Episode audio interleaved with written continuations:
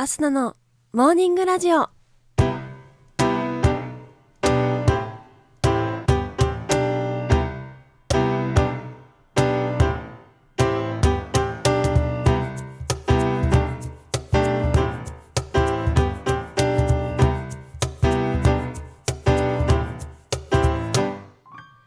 皆さんおはようございます。そして本日12月30日木曜日、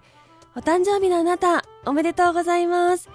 この番組はバイオリン弾きのアスナがあなたの今日一日が少しでも楽しくスタートできるようお手伝いをする番組となっております。今日のお天気や一日をワクワク過ごせるお役立ち情報などお話をしてまいりますどうぞ最後までお付き合いお願いいたします。それでは今日も早速お天気のコーナーから参りましょう。本日12月30日のお天気です。今日は北日本や東日本から西日本の日本海側では雪や雨の降るところが多いでしょう。ところにより雷を伴う見込みです。大雪となるところもあるため、積雪や路面の凍結による交通障害に警戒してください。東日本の太平洋側はおおむね晴れますが、甲信では雪が降り、伊豆諸島では雨が降るでしょう。西日本の太平洋側は曇りや晴れとなり、朝晩はところにより雪や雨が降る見込みです。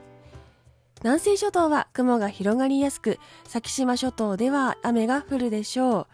最高気温は北日本から東日本では平年並みか平年より高くなり、西日本から南西諸島は平年並みか平年より低くなる予想となっております。東京都最高気温15度の予想です。それでは次のコーナーに参りましょう。毎日が記念日のコーナー。本日12月30日の記念日はこちら。地下鉄記念日、取引所大納会、蓬莱橋ギネス記録認定の日となっております。地下鉄記念日、こちらは1927年12月30日に日本初の地下鉄が東京上野から浅草間で開業したことにちなみ制定されております。距離約2.2キロ、時間4分50秒、運賃10銭均一の地下鉄は、東洋唯一の地下鉄道のキャッチフレーズのもと、当時日本にはなかった間接照明の設置や回転扉を模した改札なども取り入れられておりました。また珍しさや真新しさも手伝い、約2時間待ちの大行列ができるなど、1日で約10万人近い人が乗車したそうです。ちなみに日本初となったこの地下鉄は現在東京メトロ銀座線として運行しております。続きまして取引所大納会。こちらは例年12月30日は証券取引所での1年最後の立ち会いの日とされており年内最後の取引日は取引所大納会と呼ばれております。もともとは証券取引所も観光庁と同様に年内最終取引は12月28日の午前中までとされておりましたが、証券業界の業績不振などの影響から営業日数が伸びたそうです。また、例年12月30日の大納会には、その年に話題になったゲストを招いた手締めが行われ、立ち会い終了の鐘を鳴らすのが慣例となっております。続きまして、蓬莱橋ギネス記録認定の日。こちらは大井川にかかり、静岡県島田市に位置する歩行者と自転車専用の木造橋である蓬莱橋が1997年12月30日に木造歩道橋として世界一の長さのギネス記録に登録されました。蓬莱橋は全長897.4メートルで役なしの語呂合わせ897.4役なしのやが8、くが9、なが7、しが4の語呂合わせから役なし長駅橋とも呼ばれております。またその作りや形から多くの時代劇でも使用されているため、テレビ出演が多い橋の一つで観光地としても人気のスポットとなっております。それでは次のコーナーに参りましょう。ちょこっとトリビアのコーナー。今日は中華まんでもおなじみ中村屋が創業した日ということなので、中村屋にまつわるお話ししていきたいと思います。まず、中村屋創業の流れ。え中村屋は1901年東京文京区に創業しました。東京大学正門前にあったパン販売店中村屋を相馬愛蔵氏とその妻が買い取り名称はそのままで個人経営として営業を開始。相馬夫妻はクリームパン中華まんじゅうなど当時世界でも珍しい独創的なパンを次々と考案していきました。また夫婦ともに当時はまだ珍しい大学での商人でもあったことから親しみを込めて書生パン屋の愛称で呼ばれ店は大繁盛したそうです。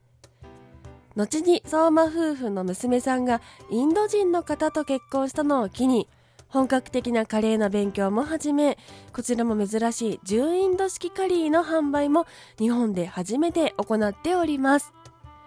続きましてクリームパンの形の理由というお話です。中村屋の発明の一つがクリームパン。1904年に初めて発売されました。クリームパン誕生のきっかけはシュークリームだったそうです。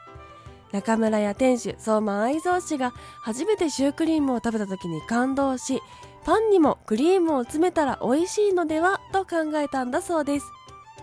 そしてクリームパンといえば特徴はあのグローブのような形ですよね。ですが作られた当初はグローブのような形ではなく柏餅のような形をしていたんだそうです。そこからなぜグローブ型になったのか明確な理由は分かっておりませんが有名な説としてはパン生地を発酵させた際にできてしまう空洞をなくすために生地に切れ込みを入れたというものがあります。またクリームパンは水分が多いのでパンが水分を吸ってしまうのを防ぐためとも言われております。単に分かりやすいというのではなくいろいろな工夫の先にあった形だったんですね。続きましてカレーパンの起源も中村屋だったというお話です。実はカレーパンの起源も諸説あり中村屋が元祖とする説もあるんです。1916年にインドの独立運動家ラス・ビバリ・ホースが伝えたインドカレーからヒントを得てカレーパンを発明したとも言われているんです。他にあるのが東京練馬区のデンマークブロードというお店がパンでカレーを挟むカレーサンドの発売そして後に揚げることを思いついたとするもの。東京江東区にあるカトレアが1927年に実用新案登録した洋食パンがカレーパンの元祖だとするもの。3つ目にご紹介したカトレアが最有力としてよく紹介されるのですがカトレアが登録した洋食パンは具の入ったパンをカツレツのように揚げるというもので具がカレーだとはどこにも書かれていないんだそうです。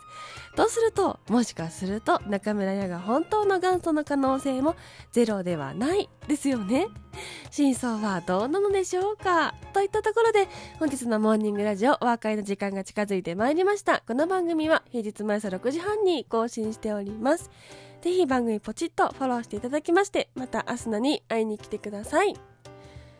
それではもう仕事も収めた方も多いかもしれませんが、えー、今日はまだまだ平日ということなのでいつもの参りましょう。今日も一日元気にいってらっしゃい。